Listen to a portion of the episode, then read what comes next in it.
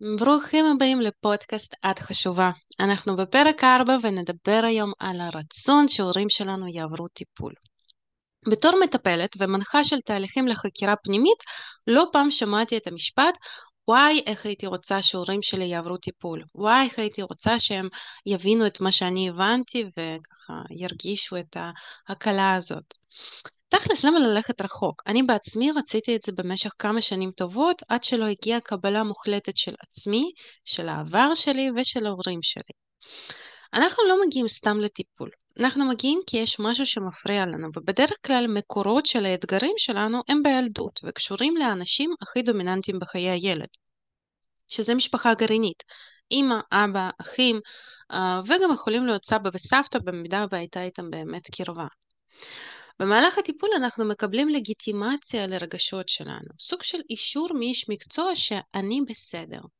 אבל ההבנה שאני בסדר לא מספקת כדי שכאב ייעלם, או ציפיות מההורים שלנו ישתנו. הילד הפנימי ממשיך לרצות שההורים שלו ייתנו לו את מה שהוא הכי רצה בילדות. חום, אהבה, ביטחון, תשומת לב וכמובן קבלה מוחלטת. מהי קבלה מוחלטת? זה כשהורה מקבל את הילד שלו ללא תנאים, ללא התניות, ללא השוואות, לא משנה איזה ציון ילד קיבל בבית ספר, או האם הוא זכה בתחרות או הפסיד. הם אוהבים את הילד ומאושרים שדווקא הוא הילד שלהם. הם מקבלים בו את הטוב ואת הפחות טוב להערכתם או להערכתו של מישהו אחר. הלאה, חום ואהבה. אלה ערכים מאוד אינדיבידואליים. כל אחד מקבל ומעניק אהבה בצורה שונה, מישהו דרך חיבוקים ונשיקות ומישהו דרך עזרה בלתקן את האוטו. כאן אני מאוד ממליצה על ספר חמש שפות לאהבה, אה, זה ספר מדהים שמסביר שבאמת קיימות אה, חמש שפות בסיסיות, אה, איך אנחנו מבטאים או מקבלים אהבה, ולדוגמה, אני מקבלת אהבה דרך תשומת לב ומגע, ואימא שלי היא דרך מתנות, מתנות ומילים. זה שפות נפרד, נפרדות ושונות לגמרי.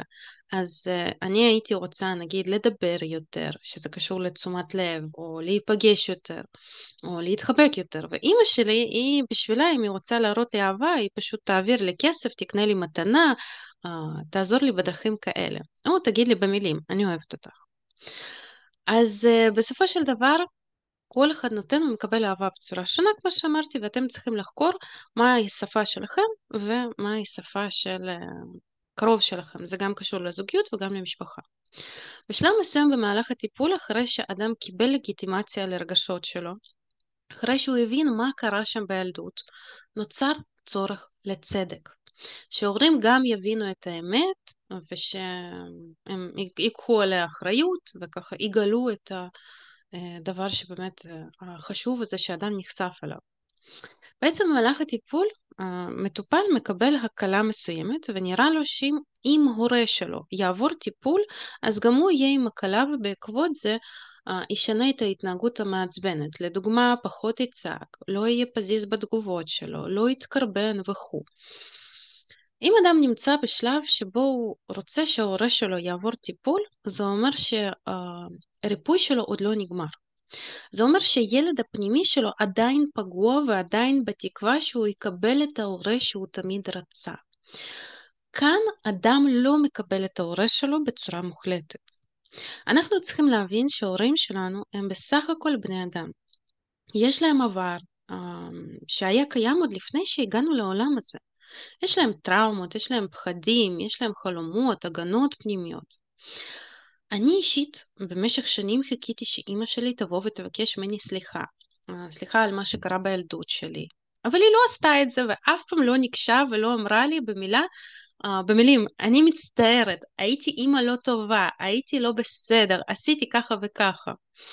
לא שמעתי את המילים האלה, ובמקום זה כמה פעמים בחיים היא אמרה לי שהיא הייתה בסדר ואני מגזימה ושהרבה משפחות חיות כמו שחיינו. האם זה מעצבן? כן. מה שכן אני יכולה להגיד שדווקא השנה היו כמה שיחות שבהן היא כן ציינה שהיא הייתה אימא לא טובה, אבל בדרך כלל זה מגיע מנקודה קורבנית.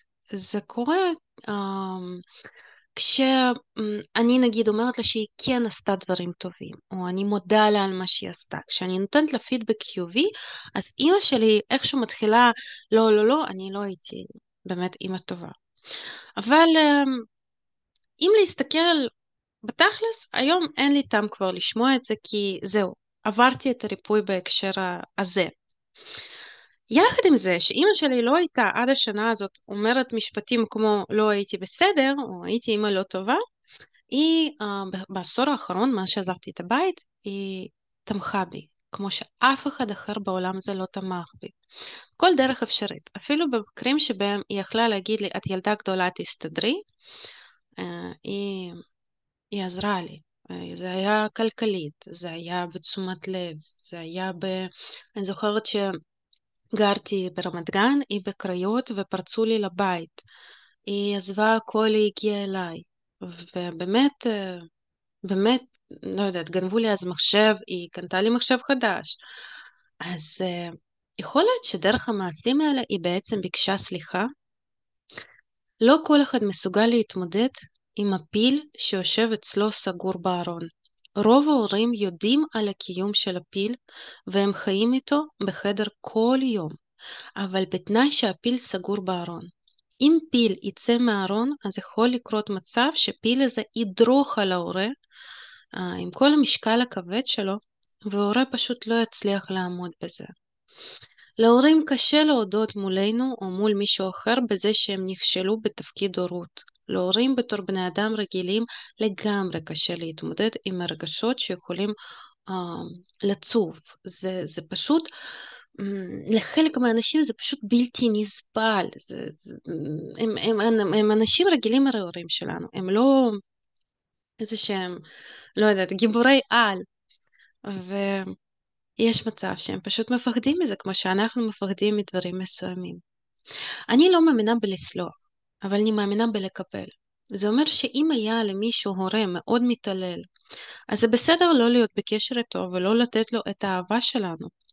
ויחד עם זה, אם אנחנו ממשיכים לחיות את הכאב הזה ולצפות שההורה ישתנה ויודה במה שהוא עשה, אז אנחנו מרעילים את עצמנו, והפוקוס שלנו צריך לעבור אלינו, כן? להסתכל מה קורה איתי, איך אני מרפאה את עצמי, ולא איך אני מענישה את ההורה. אה, אני רוצה לגעת בעוד אה, נקודה ככה שהיא לא פחות אה, חשובה בנושא של קבלה. אנחנו בנויים 50% מאימא ו-50% מאבא. אם אני רואה את אימא שלי בתור גסה, רגזנית או חלשה נגיד, אז אני אוטומטית חווה הזדהות ומשייכת אליי את התכונות האלה, כי אני בנויה מאימא ב-50%. לאימא שלי יש זכות להיות איך שהיא רוצה להיות. יש לה זכות להיות רגזנית וחצופה, יש לה זכות אה, לא לשנות את ההתנהגות שלה, או לא לסדר את החיים הפרטיים שלה. יש לה זכות לשתות אלכוהול או לעשן סיגריות. כמו שלי יש את הזכות לחיות את החיים שלי. כמו שאני לא רוצה שאימא שלי תנהל לי את החיים, ככה אני גם לא צריכה לנהל את החיים שלה ולספר לה איך נכון לחיות. בשורה התחתונה, כשאנחנו רוצים שההורים שלנו יעברו טיפול, לרוב זה רצון לעצב את ההורים שהיינו רוצים לראות uh, בדיוק um, כמו שהרבה הורים מנסים לעצב את הילדים שלהם בילדות, כן? ללמד אותם uh, איך הם צריכים להתנהג. לכל אדם יש משימה ומטרה.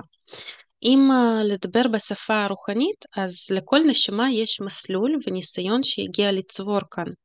והורים מורכבים מלמדים אותנו מהי קבלה, מהי אהבה ללא תנאים, איך אפשר uh, להתגבר על זה וכן ללמוד לתת ולקבל אהבה. כל אחד פה עם שיעור חיים משלו. בסופו של דבר, הורים שלנו נתנו לנו חיים. זה צד אמיץ ויש על מה להודות להם. הם עשו את הטוב ביותר שהם יכלו לעשות באותו הרגע. ואולי בהמשך עם ילד אחר או עם נכדים הם יתנהגו אחרת לגמרי מאשר איתנו. אבל זה לא בגלל שהם לא אוהבים אותנו, זה בגלל שמשהו השתנה במפת העולם שלהם. אנחנו לא צריכים ללחוץ על ההורים שלנו להוציא את הפיל מהארון, כי פיל כזה יכול לשבור אותם מנטלית או פיזית. מה שכן אפשר לעשות זה לקבל את העובדה שאי אפשר לשנות את העבר. אבל אנחנו יכולים להסתכל בצורה שונה uh, על כל מה שקורה, כל מה שקרה, ולהשקיע אנרגיה בטוב ולא ברע. אה, וכאן בטוח שלכל אחד מאיתנו יהיו רגעים בודדים טובים אה, עם ההורים שלנו, שאנחנו ככה יכולים להתמקד בהם. אני יכולה להיזכר באיזה שהם רגעי ילדות שבאמת היה כיף, נגיד, אני ואימא שלי הלכנו ודיברנו על משהו, או עשינו קניות, או לא יודעת, ראינו ביחד סרט. אז אני יכולה להתרכז בזה, ברגעים האלה, ולא נגיד כשאימא שלי שתתה או עשתה משהו שאני לא סבלתי את המעשה הזה. אנחנו יכולים להפסיק להיות שופטים ולשחרר את ההורים שלנו לצבור את הניסיון שהם זקוקים לו. צריך לזכור שברגע שהורים מביא ילד, החיים שלו לא נגמרים. נכון, יש עליו אחריות, אבל בתכלס, גם מבחינה חוקית האחריות הזאת נגמרת בגיל 18, כן? ואנחנו רובנו עברנו, אני מניחה שמי שמקשיב לי אלה אנשים שהם מעל גיל 18. ואם אני בתור אישה בת 31 אשב ואגדל כעס כלפי אימא, וימשיך לשפוט אותה, וימשיך לרצות שהיא תשתנה, או תודה בדברים שהיא עשתה, אני רק ארעיל את עצמי כי בסופו של דבר אני עדיין בנויה מאימא, אני עדיין חלק ממנה והיא חלק ממני. לכן תזכרו את המטאפורה הזאת עם הפיל. כן, יש פיל שהוא יכול פשוט להתיישב על האדם וכל כך להכאיב לו, שאדם לא יצליח להתמודד עם זה. אותו דבר, אגב, אם יש הורים נגיד עקשנים, אני רואה עכשיו בתקופות שיש מלחמה, כן, נגיד מלחמה באוקראינה ורוסיה, ויש הרבה אנשים מבוגרים, הדור באמת הקודם קודם, הם נפלו להיות קורבנות של פרופגנדה והם מאמינים בכל מה שאומרים בטלוויזיה. והרבה ילדים כועסים, כאילו, למה ההורה שלי לא יכול להודות בזה שהממשלה נכשלה, בזה שמשהו קורה שם לא בסדר. חלק מההורים בצורה לא מודעת מבינים את זה, הם מבינים שמשהו רע קורה, אבל בשבילם לקבל את זה, זה פשוט למוטט את כל העולם שהם בנו לעצמם, את כל הביטחון, את כל האמונות שלהם, את כל הכבוד העצמי, הכל, ולא כל אחד מסוגל לזה.